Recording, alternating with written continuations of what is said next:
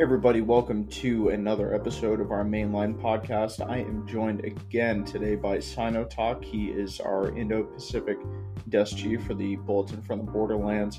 We are talking about some China related issues, talking about uh, Secretary of State Antony Blinken's recent trip to Beijing, as well as Chinese influence operations in the Pacific and a couple other topics. So, hope you guys really enjoy this episode. It's great to have Sino Talk on again before we get started, of course, this podcast and all of our other podcasts are part of Northern Provisions LLC. Check out the Lethal Minds Journal, a veteran and active duty publication focusing on foreign and military affairs, art, and culture. Take a look at the journal's Bulletin from the Borderlands. That's a bi weekly foreign affairs publication from multiple talented intelligence analysts and independent journalists.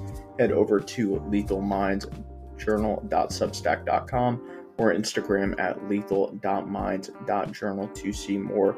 Also, please consider supporting us on Patreon at patreon.com slash analyzeeducate, or you can buy us a coffee at ko-fi.com slash analyzeeducate as well. And we will head into the podcast. Okay, I'm here with Sino Talk. How's it going, man? Doing good, man. And you? Doing pretty good. I'm I'm ready to get into this. It's been a while since we've had you on the podcast, so it's good to have you back on again, talking about some some China related stuff. Mm-hmm. And so I think the first topic we want to get into is this um this trip that Secretary of State Antony Blinken took to Beijing last week and this you could correct me if i'm wrong but this was initially supposed to happen i want to say late february or in march. And then it actually got postponed after that um, whole thing happened with the chinese spy balloon and it was shot down and blinken like postponed his trip and now it finally happened. I think people were um, expecting something major to happen in in like the US China relationship for some reason but that that didn't really pan out um, and I think me and you were pretty much on the same page as to, you know, thinking we didn't really expect anything major out of this. Yeah, I mean, it was one of those things in which people had a lot of expe- a lot of high expectations, but the reality of the trip meant uh, clearly that clearly wasn't the case. Um, actually, the um, the expectations were low because apparently in the lead up for the trip, the Chinese actually asked for the uh, Secretary of Treasury and Commerce to visit instead of um, Blinken. So, really, so not in addition to, but instead of. Yeah, and uh, Biden and the Biden administration sent Blinken, and you know that's the reason why he had the odd reception and visit that he had. Okay, yeah, when you say that, something comes to mind to me um, when you know the Biden administration like first came into into office and Blinken had that first meeting with some Chinese officials in Alaska and it was just like this super awkward experience for like everybody involved and I don't know. I feel like since then, uh, they've maybe maybe not been too fond of Blinken in specific. No, you, are right. I mean, it's more of a it's more of a it's more of the administration's action and policies toward China than than just Blinken himself. You have to understand that they thought China actually thought that it would be a reset of relations between the two countries when Biden came into power clearly that wasn't the case. If anything, he was he actually uh, presented a tougher policy, uh, tougher policies than uh, Trump did. Trump did during his administration. So yeah, it's, it's very interesting. Oh, sorry. No, I was going to say it's very interesting to see to, to see that continuing dynamic, especially now.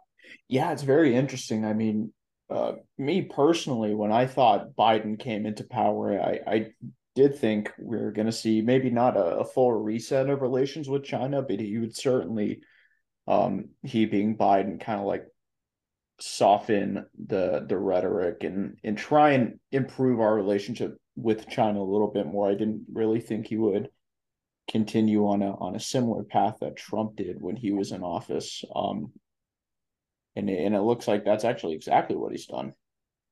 Yeah. No, um, I mean, it was it's one of those things in which I think Biden and other senior officials they probably had a moment of understanding of where China is versus the United States, and so they kind of they understood that China wants to replace us, and they want they actually I believe actually they outlined this in a meeting they had with I believe Trump, Trump and uh, H HR Masters. Mm, yeah, McMaster. Um, McMaster's, um, he actually wrote about this in his book when he said that you know we don't whenever Xi's uh, past administrator, I believe it was either she or Li Keqiang, the now former premier, he said that we don't need you anymore. Matter of fact, we're going to start treating you like like just any other country. Like you'll just make stuff, you provide us with material, and you'll and you'll um and you know you'll buy our shit and or buy our buy our, buy our products and dislike it. And you and you think that uh the Biden administration, it's like high rank, ranking officials didn't really have this realization until after they came into power? I think they probably thought that they could change it, but then right right after you know they came into power and looked at like what the Trump administration had concerning how why they took some of the uh, policy uh, policy courses that they did, they came to understand that we need to do this now rather than later when China becomes even more of a threat. Yeah, do you do you think that first meeting that they had in Alaska, do you think that that really kind of drove it into their brains like this this is how China sees their relationship with us uh, and it is not how we perceived before yeah I think so because I think and again going back to my previous points that they they probably thought that China didn't really believe that they didn't really believe that China or the United States is on the terminal decline and the West as well and that they're the new ascendant power not only within the Asia Pacific region, but you know globally as well. And so I think from their perspective, the Alaska meeting actually did drive it into actually was the final nail in the coffin for them to where they understood that hey china is not our friend anymore it's not like what appeared in uh, in the barack uh, in the barack obama administration when we thought we can, you know, control China's peaceful rise in the world, even mm-hmm. though they did a lot of shady stuff during that administration. But now, but I think the Alaska meeting was the final nail in the coffin that made them, that drove them to not only revitalize but toughen a lot of Trump's uh, previous policies to include a trade war, keeping the trade war on, um, and enacting uh, uh, export export controls on advanced uh, microchips. Not only that, but just to increase, just make it really hard for them to rise in general. Oh, it's okay, man. The the more money we throw at China, the sooner they're gonna liberalize, right? That's how. yeah, that yeah, that, that was one of the things about it, and the fact that you know, ironically enough, that that was U.S. policy is the fact that maybe we give them the benefit of market capitalism, mm-hmm.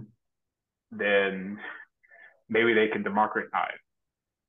But Tiananmen Square proved that no amount of capital capital uh, capitalism they get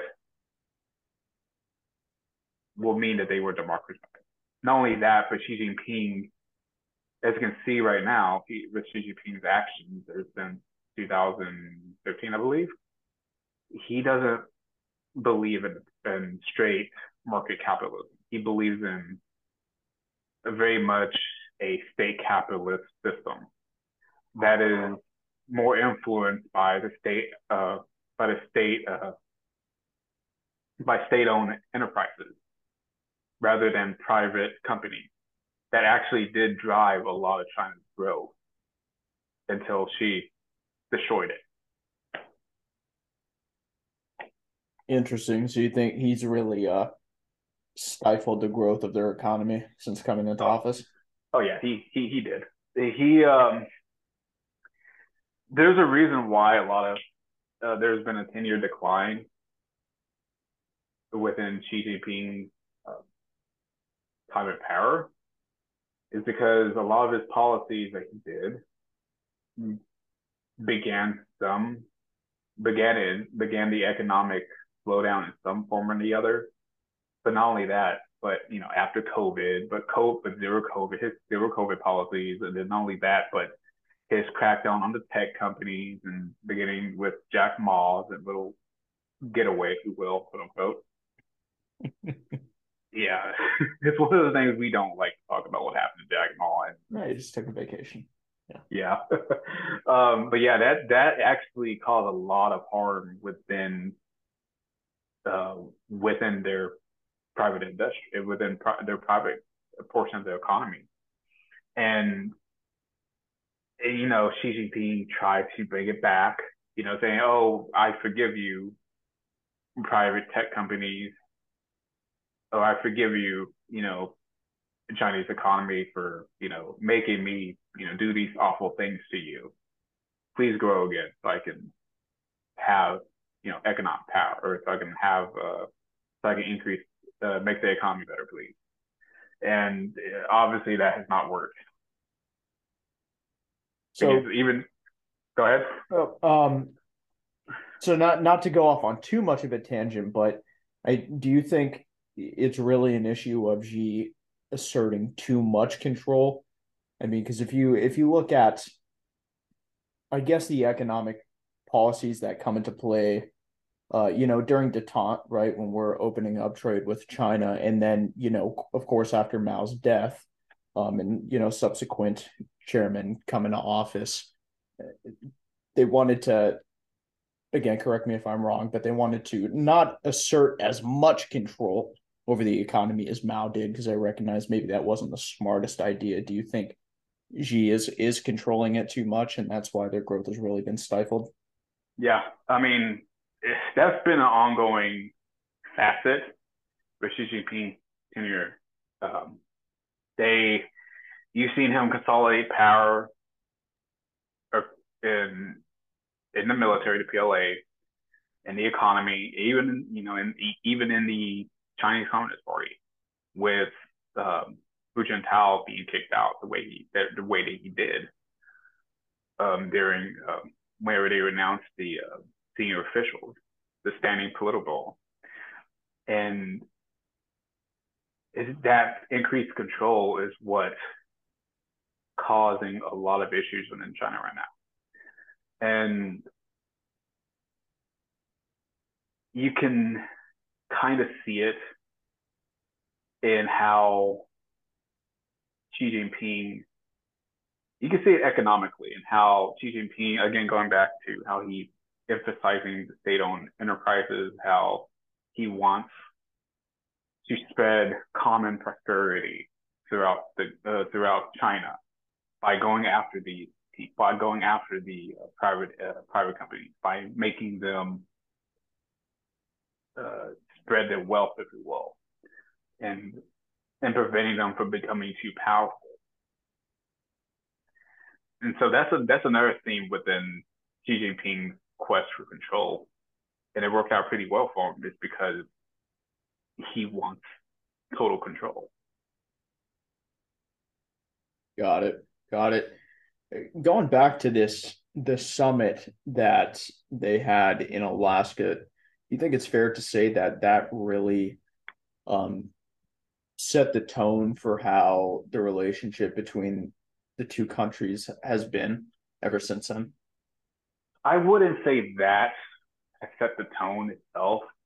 It helped, but I would say what really set the tone, if you will, was Nancy Pelosi's August 22nd visit to Taiwan. That added fuel to the fire. So I would view, so this is how I view it. I would view the Alaska meeting as like a little fire. It, it caused some issues within the relationship, but not so much to where it, not so much to where, you know, we're at, it caused a lot of the issues that we're seeing now. So I would say it, there was other issue, there was other events that caused the the relationship between China and the United States to get to where it's at now. Okay. So so Alaska kind of annoyed them, but Nancy Pelosi is what really pissed them off. Yes, but then also just the mere just the fact that the United States one didn't really end the trade war. And then not only that, but also increased uh, the chip export. And so that's the reason why they've it's became it's got to where it's at right now. Not only that, but the United States face uh, increased dialogue with Taiwan as well, and encouraging other countries from at least from the Chinese point of view to do the same as well.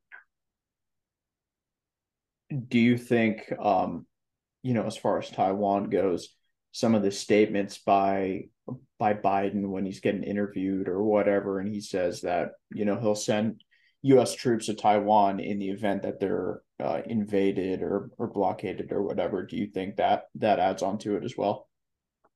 It does, but it does to a certain point. But you have to understand that's the best kept secret within the Biden administration. I mean, I would classify Israel's alleged quote unquote nuclear program as the second worst kept secret. Um, both countries know, uh, China knows that we will help Taiwan.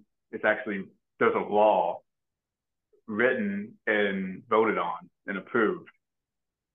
It was back in 1975, I believe, 76, when we switched recognition from the Republic of China to the PRC. Mm-hmm. And so that was, so we're obligated to come to their aid, to their defense. Now, within that law, I forgot the law, the, the law's actual name, it's so vaguely worded that aid or defense means anything along the spectrum to include sending in troops, sending in ships, vessels, air, air, uh, air, airplanes, things like that, or military. Aid. It means anything within that. And so that, you know, strategic ambiguity has been a defining aspect or has been a defining feature within the Chinese relate the Chinese and US relationship when talking about Taiwan. Got it. I want to get into this uh, this visit that Blinken did last week. What what exactly was he trying to accomplish with this? I know me and you are both pretty much on the same page. Nothing was really going to come out of this, but what what was uh, the I guess the official narrative? Well, officially he wanted he wanted to convince the uh, Chinese uh, the PLA to uh, People's Liberation Army, PLA, to reestablish the military communication with, with the Secretary of Defense and, and the State Department. And also just also establish, reestablish communications with his counterparts as well, and the Secretary of, and the Secretary, and the, the Department of Defense or Department of State and the Ministry of Foreign Affairs, respectively. Not only that, but I guess he wanted to also see how he elicits the Chinese reactions as well. Mm-hmm. Try to see, like, try to get any, you know, just to see where they're at regarding trying to solve the over, overall relations. Was he able to meet with the uh, the Chinese Minister of Defense? Not from my understanding. He only met with. Uh, he only met with. He only met with Wang Yi, I believe, and Xi Jinping. And okay. so, so re- realistically, I mean, he can meet with the sec- uh, with the Minister of National Defense, but you know, honestly, that doesn't really mean that doesn't really mean anything. I mean, ultimately, it's Xi's decision on whether or not to open up those uh, those communications again. So it's like, so talking to him would literally mean nothing. Yeah, got it. Do you think there was maybe some uh, elevated importance placed on this meeting, uh, considering that the Minister of National Defense did not meet with Secretary of Defense Austin at the Shangri La summit? Yeah, it, it was. Everyone thought that, you know, if the Secretary of Defense and Defense Minister didn't meet, then, you know, maybe Blinken can convince them, you know, can get through to them, who will. But honestly, that was like a shot, a shot in the dark, dark that was go, always going to miss, just because the Chinese didn't want Blinken to go in the first place he they wanted you know someone from you know they wanted the Secretary of Commerce or the Treasury Secretary to go over there in the, in the beginning, and that excuse me, and that goes back to China's ailing economy because they need to fix the economy. They don't really care what they don't really care about like they don't really care about the defense ministry about you know reconnecting military ties. They don't really care about connecting diplomacy. They don't really care they just care about the economics. They're the, uh, trying to trying to increase those ties or reestablish those ties and strengthen them, if you will, but in favor of China.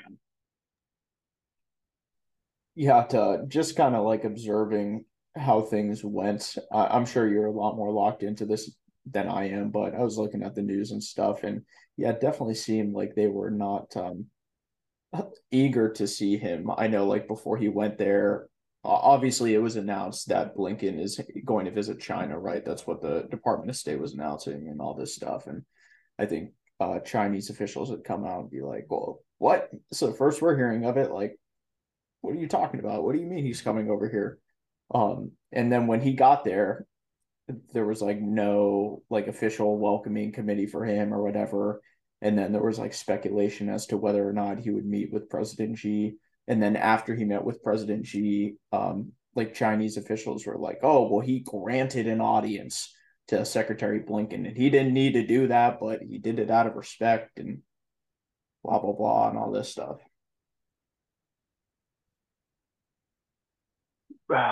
So he met with. Uh, so they're they're saying that Blinken, uh, Xi Jinping met with Blinken out of respect. Yeah, he granted him an audience. He didn't need say, to do it, but he did. I would say he granted him an audience, but not out of respect. I mean, she. I mean, if you look at the uh, uh, photos from the actual meeting itself, it, and compare that from meetings with he had with Elon Musk and Bill Gates, it's night and day difference.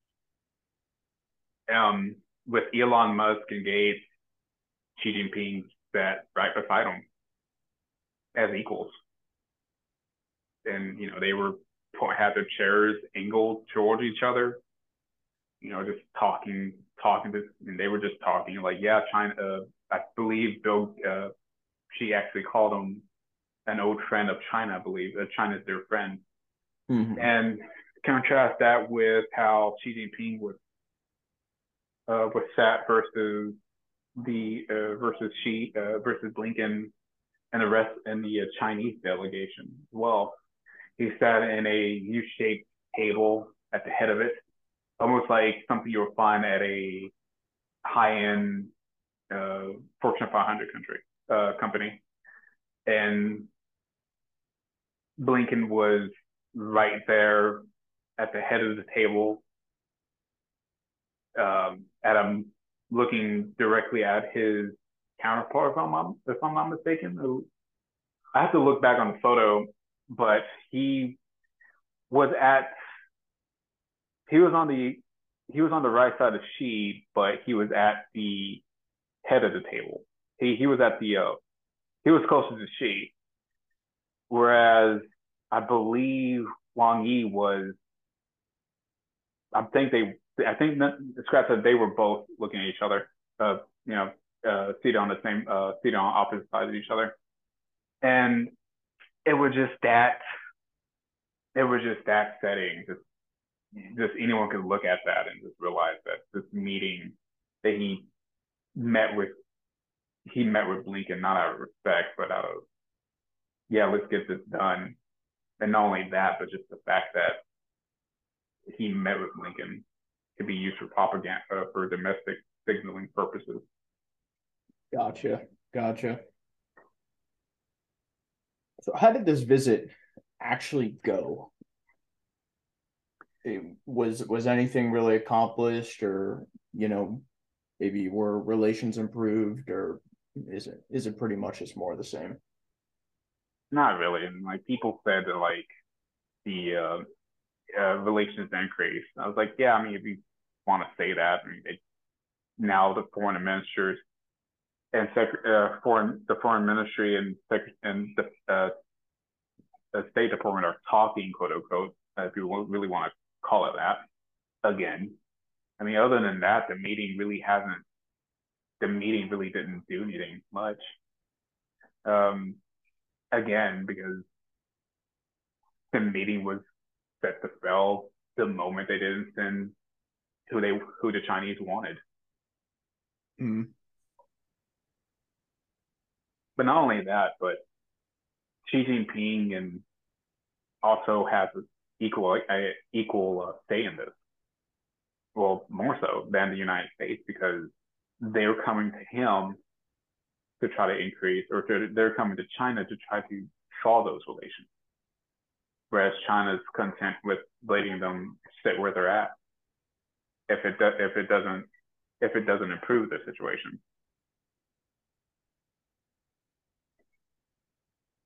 Yeah, I mean, one of the big things that was said uh, about Blinken's visit prior to him actually going was he wanted to improve relations with China right during this this time of heightened tensions. I think it had been the first time in five years that like a cabinet level official from the U.S. had visited Beijing, right? So yeah. again, everybody was making it this big deal. Um, and whatever he has the meeting and and he talks to who he needs to talk to, and then he comes home, and then President Biden gets interviewed about this uh, actually, I can't remember if it, if it was an interview or if he was doing a press conference. I, am not sure, but um, yeah, he called Xi Jinping a dictator right after right after Antony Blinken left China, which he's not wrong, right? But it's like, do you want to improve relations with China, or do you want to call out Xi Jinping for what he is in front of the world? Because you can't do both at the same time. Yeah, that's that's true. I mean, it was one of those things in which you know I think it was a slip of the tongue on Biden's part. We're gonna use language less um, hope for language. Mm-hmm. Uh, but I mean, he wasn't wrong. I mean, let's let's be honest with ourselves. He he wasn't wrong. Um, if you look at the word dictator in, in the dictionary and how we use it in the English uh, language, he was he Xi Jinping fits literally all the check boxes boxes of a dictator.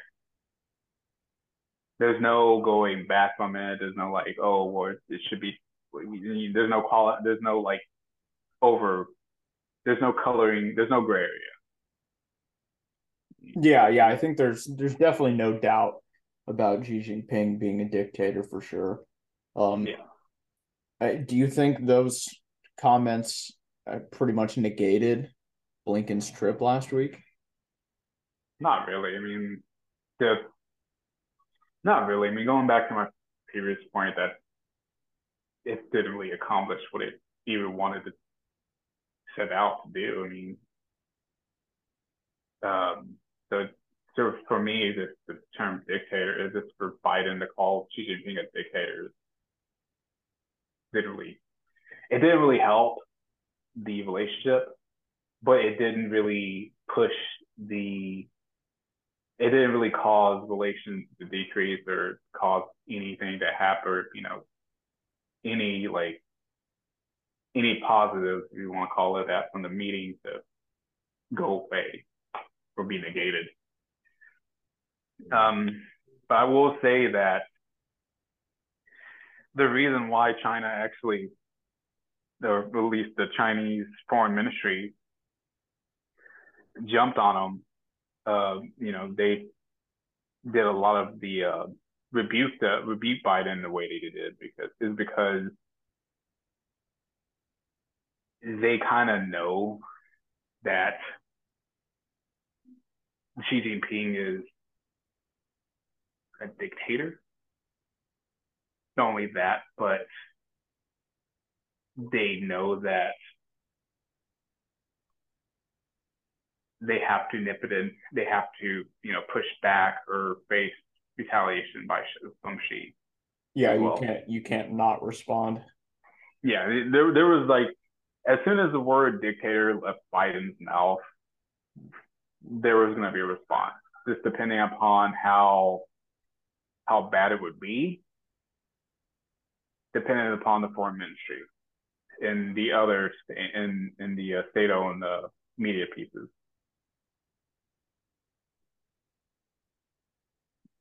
Got it. Got it. Well, I think that's pretty much all I had uh, as far as Blinken's trip goes, unless you had any other comments you want to make on that. Well, yeah, I mean, I kind of wanted to touch upon it, like um, his comment about the United States does not support Taiwan independence. Independence. Oh yeah, I forgot about that. Yeah, he said ahead. it. Yeah, he said it in Beijing. Um, that caused a lot of uproar and the United States media and, and among certain congressional members. Um, Blinken only said what was quote unquote official U.S. policy since really 1979 or, or earlier, mm-hmm. but definitely, but definitely after Taiwan democratized. And the reason why, you know, he had he came out and said it is because of the fact that that's a red line for China. That's one of that's one of the if, anything involving Taiwan. Um, that you know Taiwan declaring independence and them getting them beginning or about or attempting to get nuclear weapons as a red line for China, and they will, you know, invade or blockade the island until they stop that or they walk back from it. Yeah, that makes sense. You you really have to come out and say that you don't support Taiwan independence if you if you want to have any sort of relationship with China. Yeah, well, not only that, but then it was also signaling to the Taiwanese uh, political parties, specifically the Democratic Progressive Party, especially their candidate, uh, William Lai or uh, Lai Ching-te. Uh, he he actually made comments alluding to that he will declare Taiwan independent as an independent country in the past. And so now that he and now that you know ironically enough he's at the moment he still is the candidate favorite to win the election. If it was ever held today or during this month he would win. And so i think that was also another thing that was also another aspect of blinken saying that that hey we is that to signal to the Taiwanese that you need to settle down and or not settle down, but you need to cool like cool it with the notions of independence because we all know what that would lead to. Nothing good. Got it. Got it. Yeah, I'm glad you touched on that, man, because I actually forgot all about that. Yeah, I, it was one of those things in which, as soon as I seen it, and you know, it was one of those things that, like, yeah, he's gonna touch upon this, and I wonder how much hate mail he's gonna receive whenever I say he wasn't wrong. Blinken wasn't wrong. He actually stated U.S. foreign policy, and because you know, ironically enough, China actually did say that at one point that if uh, whenever I think we talked about this before, Taiwan actually was trying to develop or is in the really early stages of getting nuclear weapons. We're developing them. And China found out about this along at the same time, a little bit earlier than the United States. And China actually went up to the United States and said, "This stop. Tell them to stop this, or we will declare war, or we will invade and declare war." And you know, that's whenever that's if I'm not mistaken, I believe that's also the meeting where they outline um, Taiwan, uh, any type of movement towards independence will be considered a red line that the Chinese will definitely cross.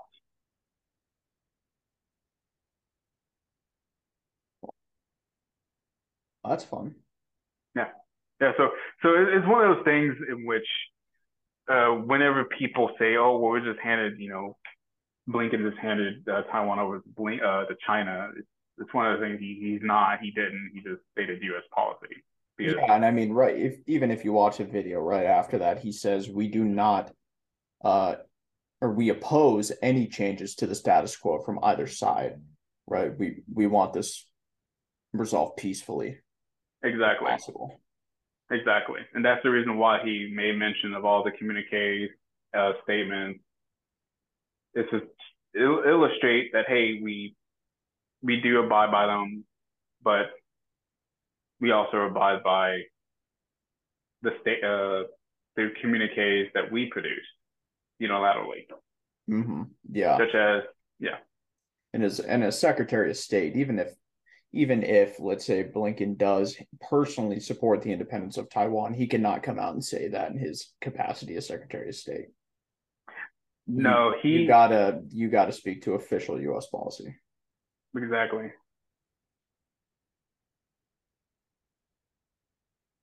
Okay, well, good stuff, man. Uh, I think I'm ready to move on to the next topic if you are.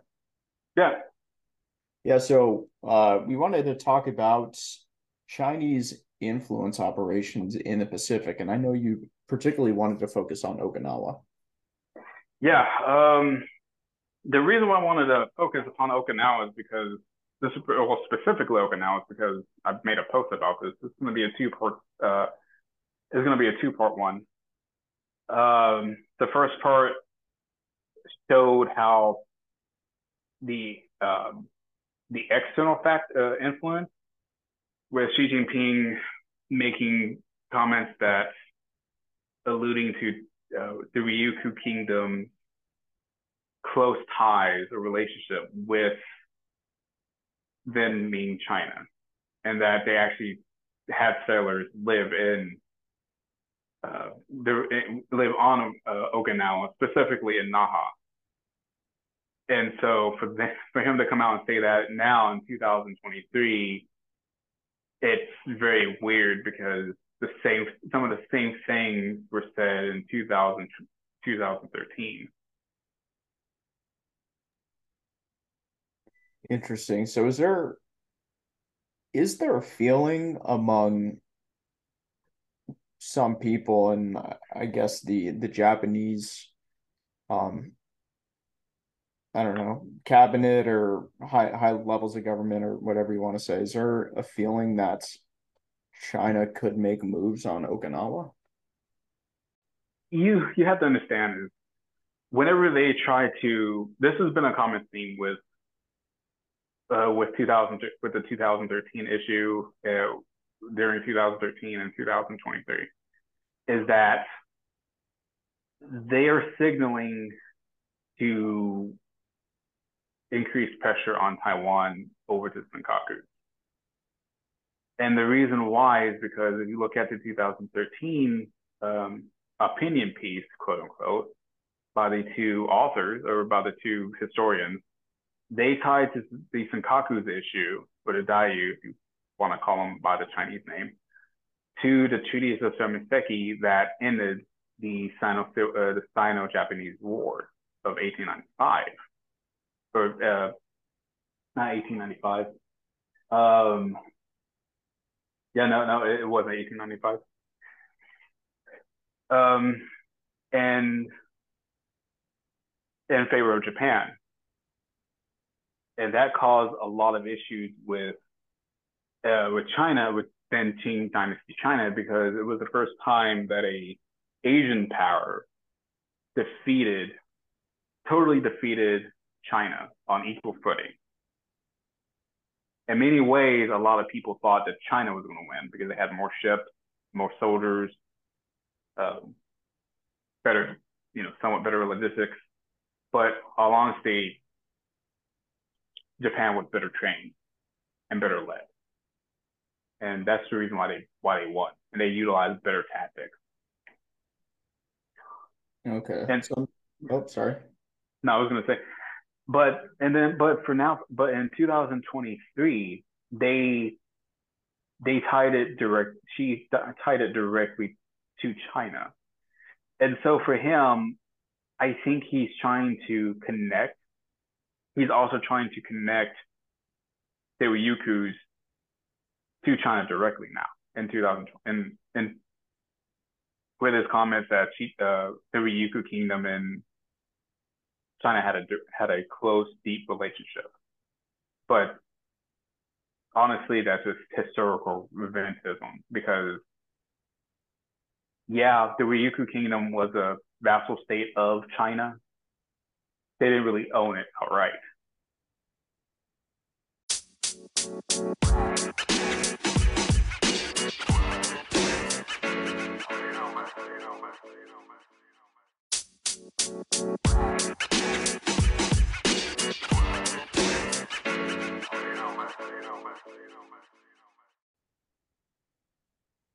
Okay. And I'm not super familiar with the the first Sino-Japanese war. What role did Okinawa play in that? Well, you have to understand uh, uh, the role that Japan, the, the role that Okinawa played was the uh, the, the Japanese, uh, not the Japanese, but the, uh, the Chinese. They seen how Japan took over Okinawa in 19 in 1879. And so they made it a kingdom. They made it a, you know, a prefecture, Okinawa prefecture. And so the whole prelude to the to the Sino-Japanese War was a group of Taiwanese killed some Ryukyuan or Okinawan sailors. And so, in many ways, those Okinawan sailors started the Sino, Sino, uh, the Sino uh, Chinese, uh, ja- the Sino-Japanese War. Not only that, but they felt, again, going back to uh, the Ryukyu Kingdom being a vassal state of China. They literally took them over and became and absorbed Okinawa into Japan. And they, whenever China wanted, you know, their vassal pay, Japan said no, it's Japanese land now. We don't, uh, the Ryukyus don't have to pay you anything. How long was the Ryukyu kingdom a vassal state of China? Man, centuries. Uh, three to four centuries to be to be exact. It was a really long time. It was during when China was arguably at its strongest during the Ming during the Ming Dynasty. and then only that, but then part of the Qing dynasty as well. And then you started, then you started to see that slow decline of Qing dynasty China beginning in the early to mid 1800s with the onset of the Hundred Years of Humiliation. Okay. Does the first you know, Japanese War does that play into the Hundred Years of Humiliation? Oh yeah, most definitely. Um, you have to, again going back to it. You know, the first time when China was defeated by a Asian an Asian power, because before it was just you know England, France, Russia, um, Germany, you know, um, there was another one.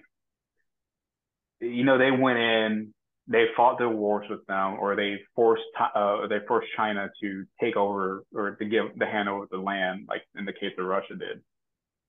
Um, and so they they so they thought, you know, okay, the barbarians are able to take this, are able to push us around.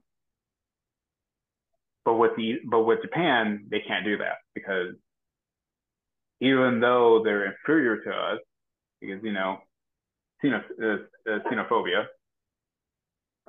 they are considered they are you know quote unquote Asian brothers, but inferior. Think of it as like think of it as uh, Amazon and Wish, if you will. Amazon being China and Wish being Japan. Okay. I guess I should have asked you this before, but could you, for those that don't know, could you just explain real quick what the Hundred Years of Humiliation is? Yeah, so the Hundred Years of Humiliation was a period of time when when Qing Dynasty China saw its terminal decline, or started its terminal decline, and accelerated. And so it started around 1849, give or take a couple of years, but defi- but then but definitely ended in 1949 with the proclamation of the People's Republic of China. But during the during that time, China was really, in a sense, colonized by outside European powers. They were able to carve up their they were able to carve up either spheres of influence or outright colonies in the in the case of in the case of Russia, in the case of Germany, Britain as well. And did they include France, Portugal in that with Macau? No, it um, Macau Macau and Hong well Macau is different because Portugal signed it over. Uh, China signed it over to the Portuguese in 18 or not 18 but in like 16 or 1500 oh wow. Yeah so uh, so back back whenever the Asia exploration really took off and people were actually going to East Asia.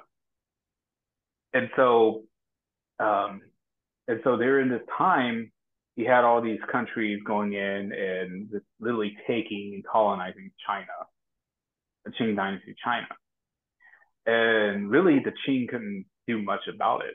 Every time they try to fight China, uh, the, every time they try to fight the European powers, they would lose. They tried to do it.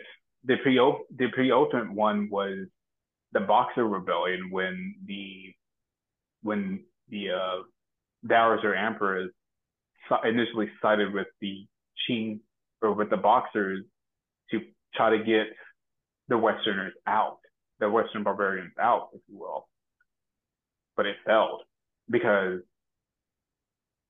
I believe the United Kingdom and its ally and, and its sovereign realm, the Italians, the French, Germans, Austro-Hungarians, Russians, uh, the United States, um, the Dutch, the Portuguese, I believe, they all sent in a few thousand troops each, and, and Japan actually did join them as well, and that will kind of also added a lot of insult to injury.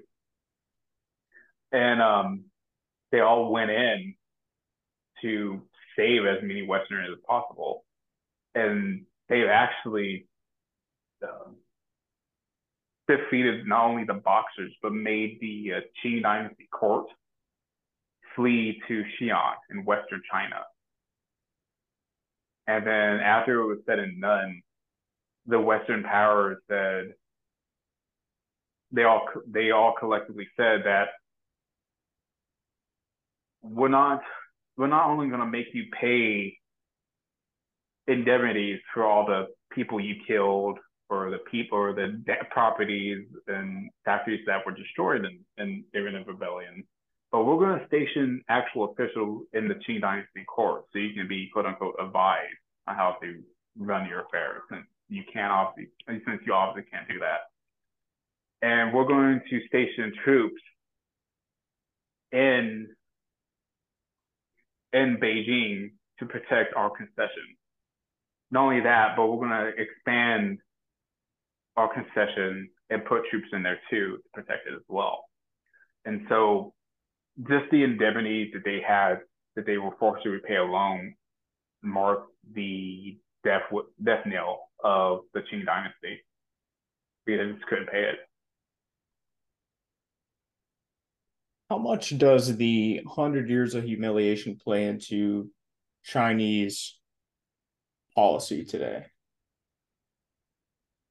particularly foreign since, policy?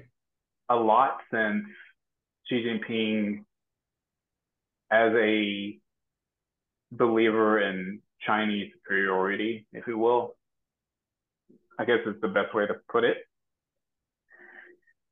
Um, he really uses that as a way to produce a lot of his foreign policy. You you see it in the way Ryukyus, and how he's in a weird way he he thinks that he can avenge uh, the Treaty of Shimonoseki and the first Sino-Japanese War by making China give back Okinawa, or at least give them the the premise of a choice, if you will. But not only that, but they, but not only that, but just the mere fact of them trying to export now, they're trying to export the global security initiative, global development, global modernization initiative, and the new legal system. You see them trying to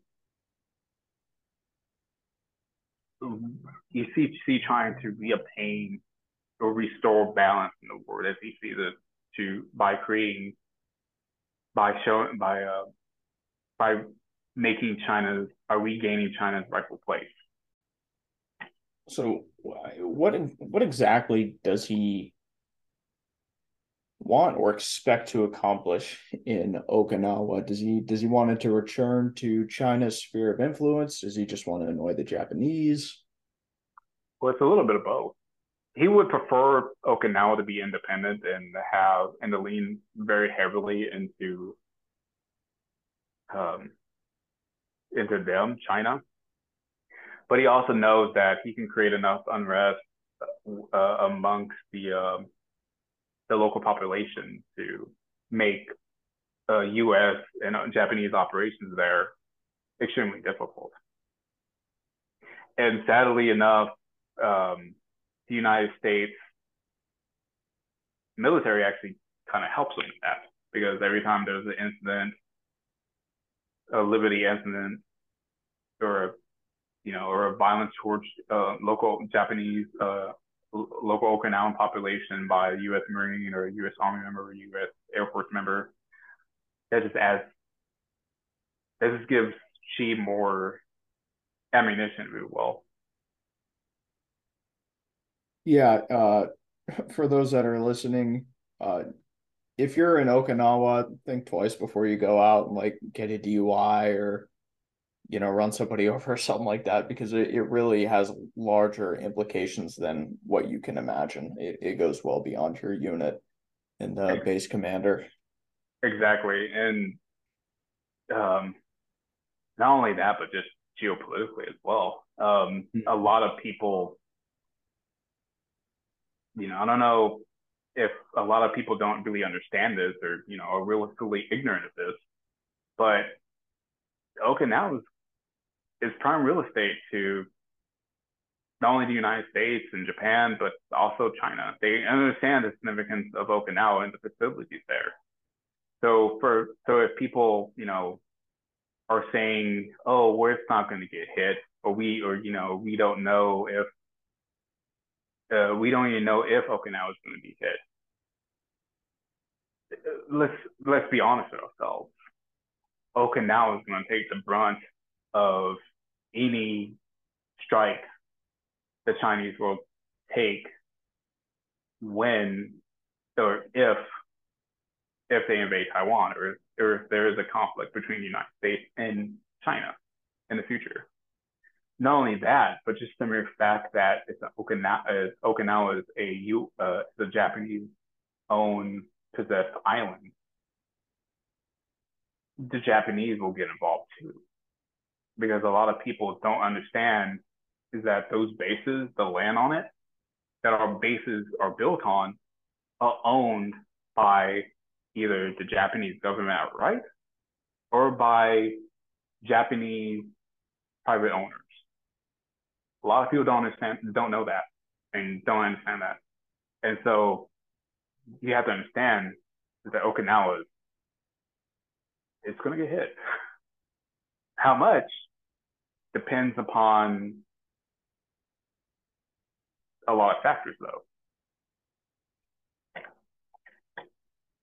Yeah, uh, I mean, in the event that there is a conflict between, you know, whether it's China and the U.S. or China and Japan or you know all three countries, Okinawa is is strategic real estate for sure. Um, and again, to those of you that are listening, and if you happen to be in Okinawa or heading that way, uh, it would serve you to not piss off the natives. Yeah, it's one of those things in which I understand. Um, it's a life at the life in the uh, you're on base or you're you're on you're on you're on Okinawa. Um, you don't know the language. You don't know. You can't really drive. You can't really get anywhere. You need people. You know. You need to have like a group to go out. But honestly, if you're able to go out, that's actually one of the better places to be stationed at. I mean, let's, let's be honest with ourselves. Which which one would you rather be stationed at? You know, a tropical beach with easy access to um, beaches, and the beaches are really nice, or uh, 29 Palms. yeah, exactly. Don't forget all the history in Okinawa too. I mean, even just during World War II. I mean, especially if you're a Marine listening to this, uh, the Marine Corps, like the Marine Corps' ties to Okinawa, it's they're immense. There's so much history there. Exactly. And if you're like, if you're able to see that, like you're incredibly lucky because I never got to go to Okinawa. I wish I I could go there and and see all those historic battlefields and and get immersed in all that, but I never had the opportunity. So if you do, um, definitely take advantage of it. Yeah, I mean it's it's very interesting to see the actual landing site of the invasion. It's very interesting to see it, to be able to say that you know you're on the beach and like looking out and like this is where you know X number 80 years ago, I believe at this point, this is where um, our forefathers, if you will, invade uh, landed at yeah, it's like, and I mean, 80 years uh, in the grand scheme of things, that's really nothing. Mm-hmm. So yeah, it's that's pretty crazy. I really hope I could go see that someday. Yeah, it's it's a, it's a very moving experience if you're one a marine, but then also if you if you understand history as well. Yeah, yeah, love history. Imagine. Yeah, but now like for the Ryukyus, there's always been outside and in, uh, internal groups that would like to foment um, that like to cause a lot of stink, if you will, within the local uh, population by using those incidents between you know U.S. military members and Okinawan and the Okinawan population as triggers. Xi Jinping knows this, and that's the reason why, um, especially back in 2013, when you know one the Ryukyu Island uh, was mentioned, but not only that, but in 2013, you have to understand, you literally had one liberty incident after the other. It was almost like we had a joint operation going on because I believe every single branch of the service, every single branch of the U.S. military, to include the Coast Guard, had someone involved in a Liberty incident. Yeah, I think and, they locked down to the base like all the time for like months on end. Yeah, they, we uh, we uh, back in 2013, I was actually there. Okay. And and um and um yeah, I could say that that was absolutely miserable time to be a Marine on Okinawa. Not only that, but just the mere fact that the local Okinawan population or the economy, if I should say, suffered as well. Because a lot of it was geared towards U, uh, U.S. military members spending their money out of town. Mm-hmm. Um, but no, not only that, but you actually did see a lot of uh, organizations actually trying to attract local Okinawan pop- uh, politicians to either to Okin, either to uh, either back to take them to China, host seminars with them, or coming to Okinawa and holding seminars with them there. And so that's another aspect of Chinese influence, especially on Okinawa, to utilize these forums or you know sympo- uh, symposiums or seminars as a way to gain influence and leverage over the over the pop, uh, over the politicians. To what effect do you think those those Chinese influence operations are actually having in Okinawa? Are they are they moving the goalpost in you know Xi Jinping's direction? I don't think they really worked because uh, there hasn't really been a consistent outcry for independence or a larger call for independence or you know increased sovereign uh, increased autonomy or for or for um or for uh, the Ryukyus to increase ties with, or for Okinawa to increase ties with uh, China. But the concern is now is since China actually has a precedent with trying to tie Okinawa to the Treaty of Shimonoseki, via the Treaty of Shimonoseki, to the to the Senkakus, they can argue now that the Senkakus, by by virtue of Okinawa being um, in control of the Senkakus, there when the uh, treaty was signed, any whoever owns the Senkakus or gets told that the Senkakus is theirs, rightfully could claim that could claim Okinawa. At least from the Chinese uh, standpoint. Okay.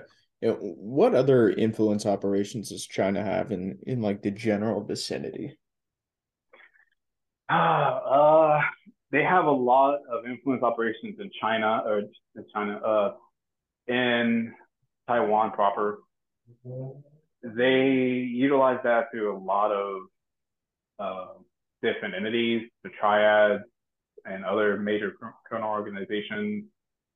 The various quote unquote associations that exist throughout Taiwan to increase understanding and cooperation with China.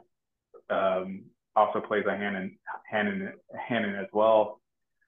Um, the same thing could be said in the Philippines as well.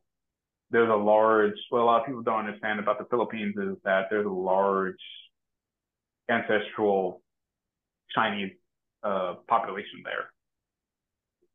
It's been there since the time the Spanish conquered the Philippines, actually. And so they've been there for centuries and they understand how the Philippines works. And Xi Jinping utilizes that to his, or the CCP utilizes that to their advantage when they're trying to increase influence amongst the Filipino population within the Philippines, within the country.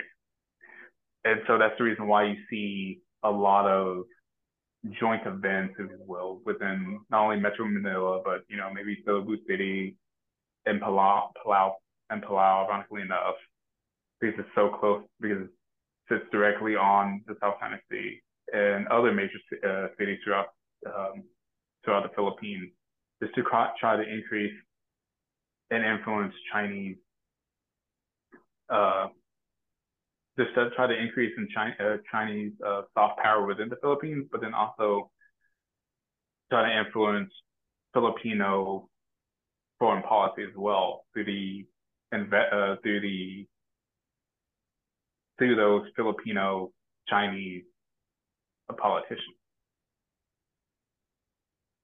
And then I, I made a post about this in Thailand about about this sometime last week the there's a really strong uh, Chinese presence slash uh, influence operations in in the country, and you can see that especially now with there is one organization or association, the Thai Canal Association,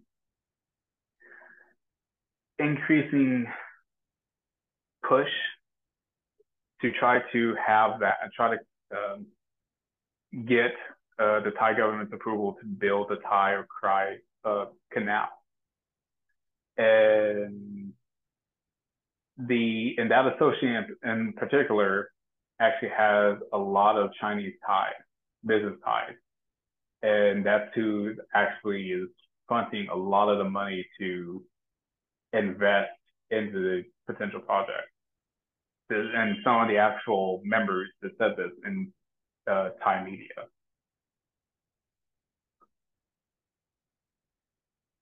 Uh, what's going on with that canal? Because I, I know you wanted to talk about that at some point. What, what's the general situation with that? Well, see, you have uh, the Thai Canal has always existed in some form since the late 17th century the reason why it hasn't been built during a time is because of technology.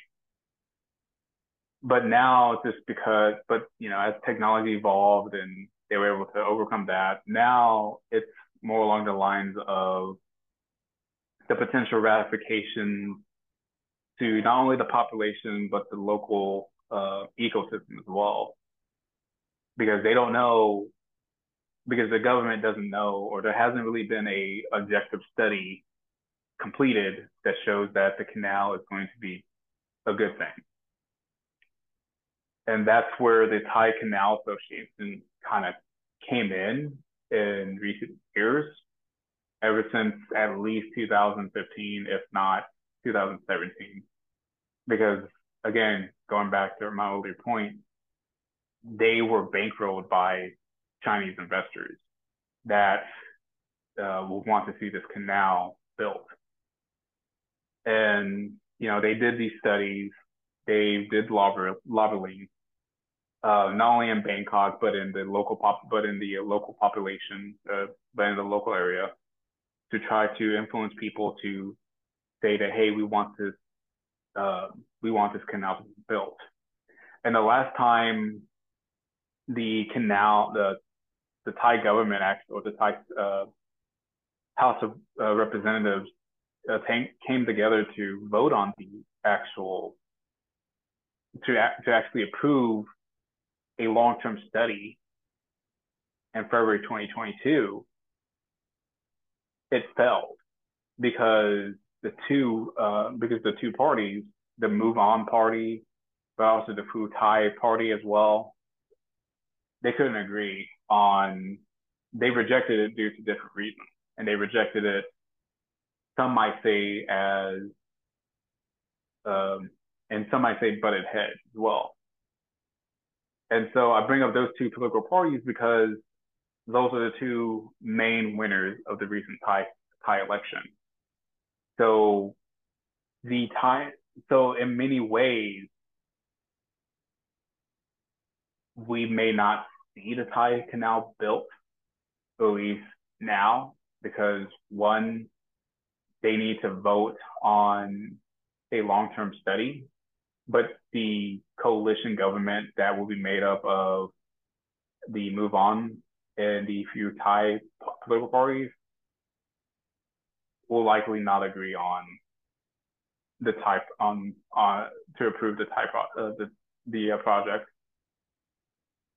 Okay, and it's my understanding that the Thai Canal, the main purpose of that would be to uh, basically get to the Indian Ocean, uh, bypassing the Strait of Malacca. Is that correct?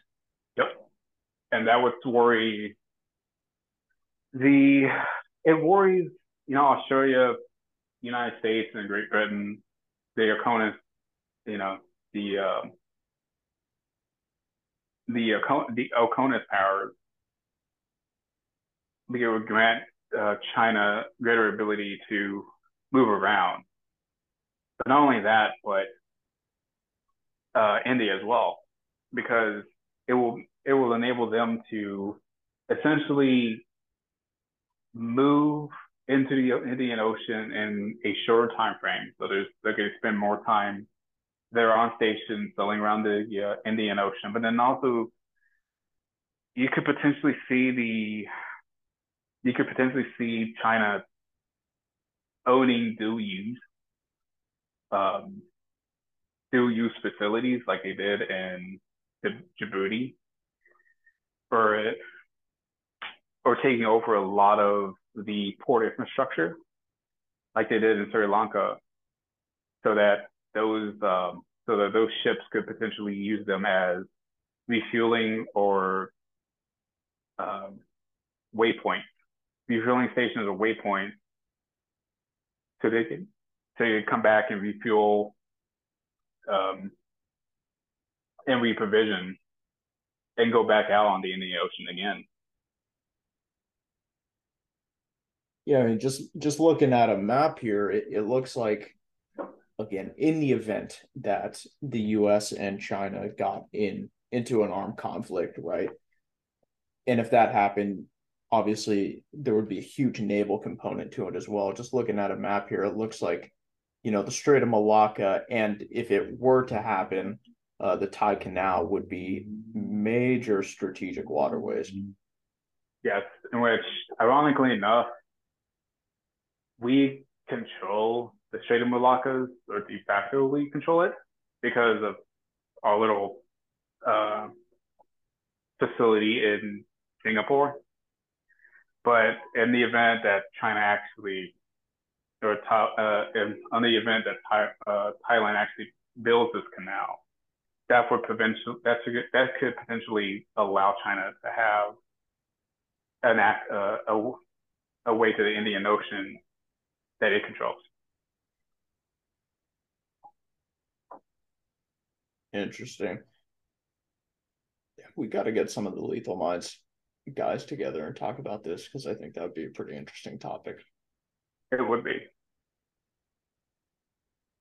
And so I last thing I wanted to ask you about was going back to influence operations in the Philippines. I know for the journal me and you have talked about uh, the new Filipino president, President Marcos.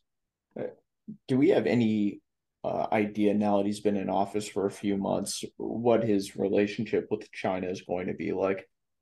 Yep, we do. Uh, he doesn't really. It's on a rock. It's rocky. He doesn't really trust the Chinese because um, he's seen how he's seen what they did during the Duterte uh, during the Duterte uh, administration. But not only that, but uh, they he also seen how they've he also seen how they um,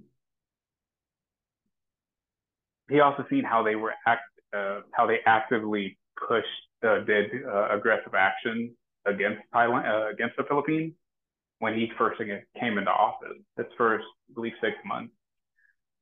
And so for him, he under, he came to understand that we need the United States, we need Europe, uh, Australia, we need Japan help to uh, help us you know, increase our defense. Not only that, but he also understands that the Philippines cannot be beholden to China economically.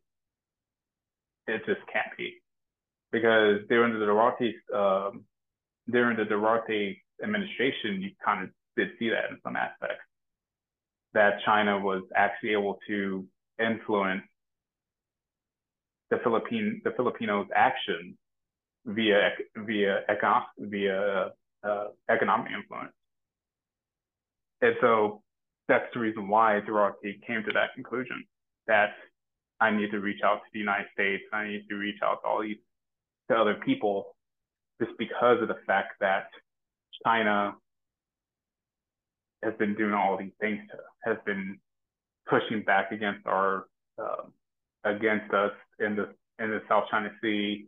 It's been conducting these dangerous operations, flybys, almost ramming uh, several Philippine Coast Guard vessels, sh- shining a laser at the at the bridge of one, temporarily blinding the crew that was in that was inside the cabin uh, inside the bridge.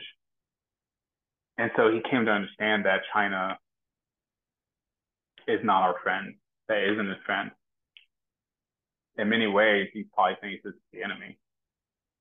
But on the flip side, he also understands that he can't really solely um, rely on the United States because one of the domestic optics, because you know Marcos is the dad of Ferdinand Marcos, is uh, the former dictator of the Philippines, and while the United States and had a close relationship uh, with the Marcos regime, it also caused a lot of suffering, a lot of negative perception about the uh, about the United States, persuade the uh, persuade the Filipino population at that time, because in many ways we were helping them prop up his power in the Philippines.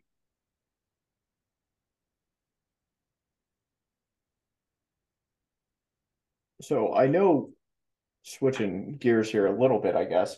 I know there were some recent exercises between Filipino forces, U.S. forces, and uh, I want to say the Japanese Navy in the Pacific. Are, are those significant in any way, or are those kind of just routine and, and not really that big of a deal? So the exercises are with were with uh, the Philippines and and the and Japan, or uh, I I want to say it was the Philippines, the U.S., and Japan.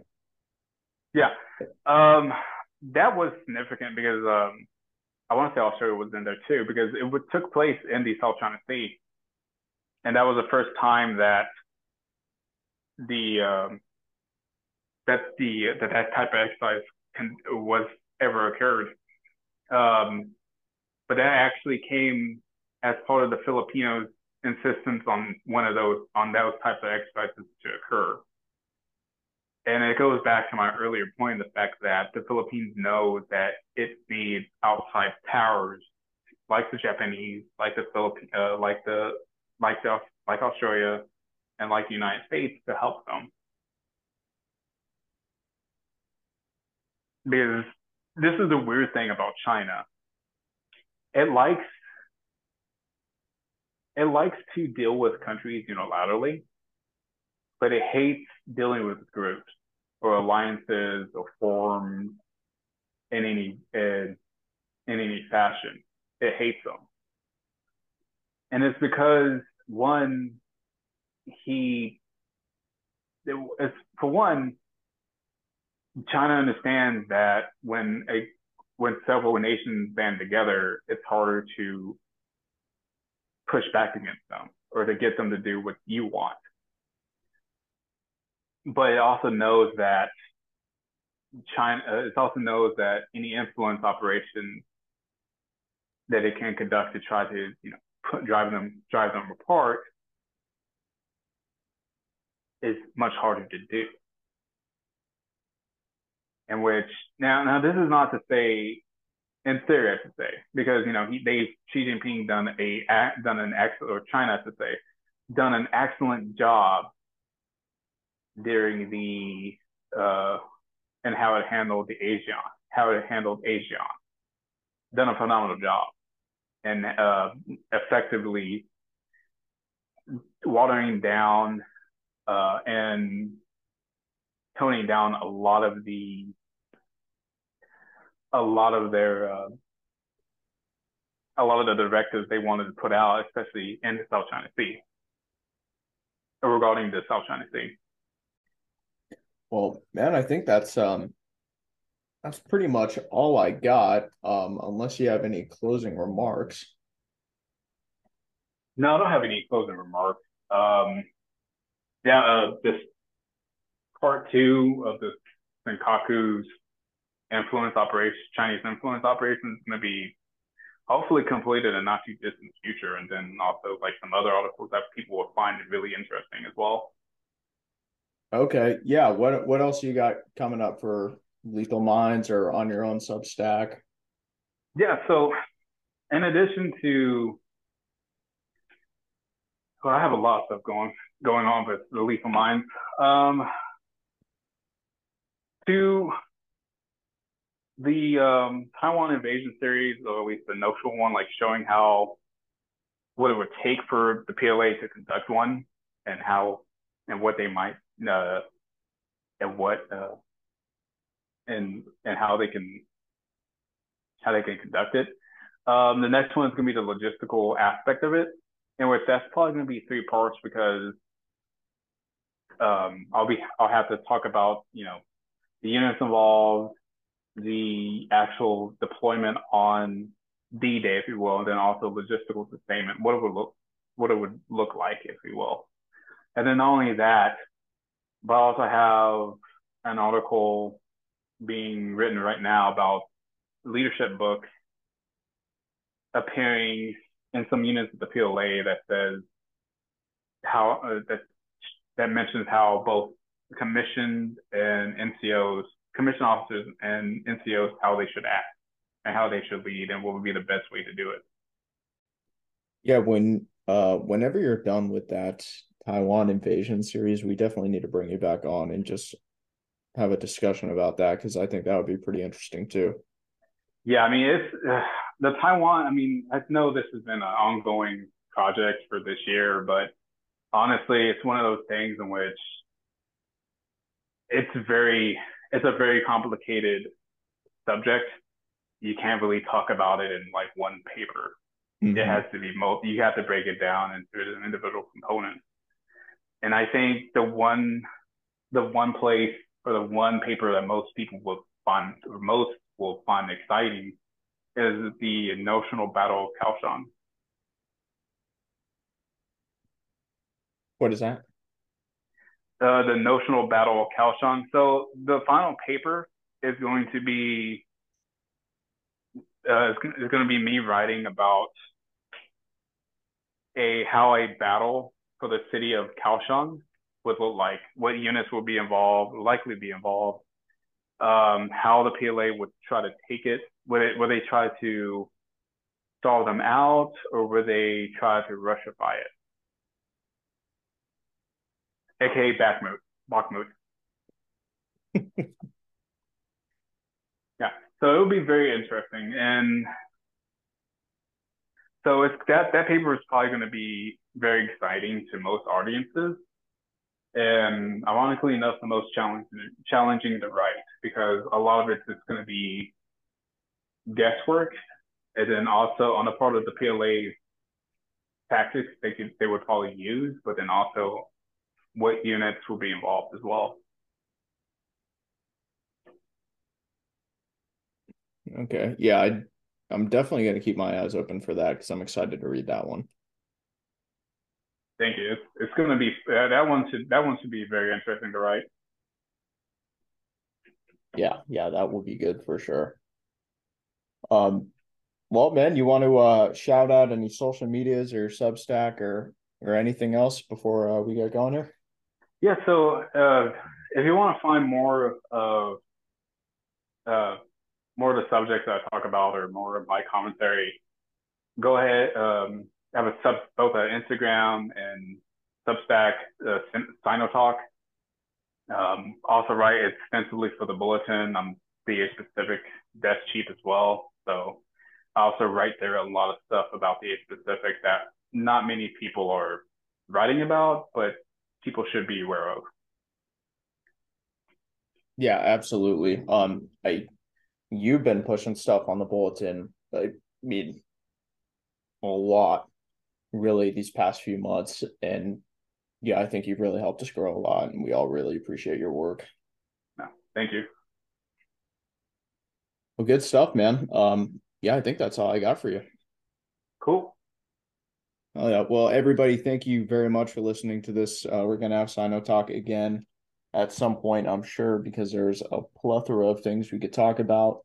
But we'll see you guys then.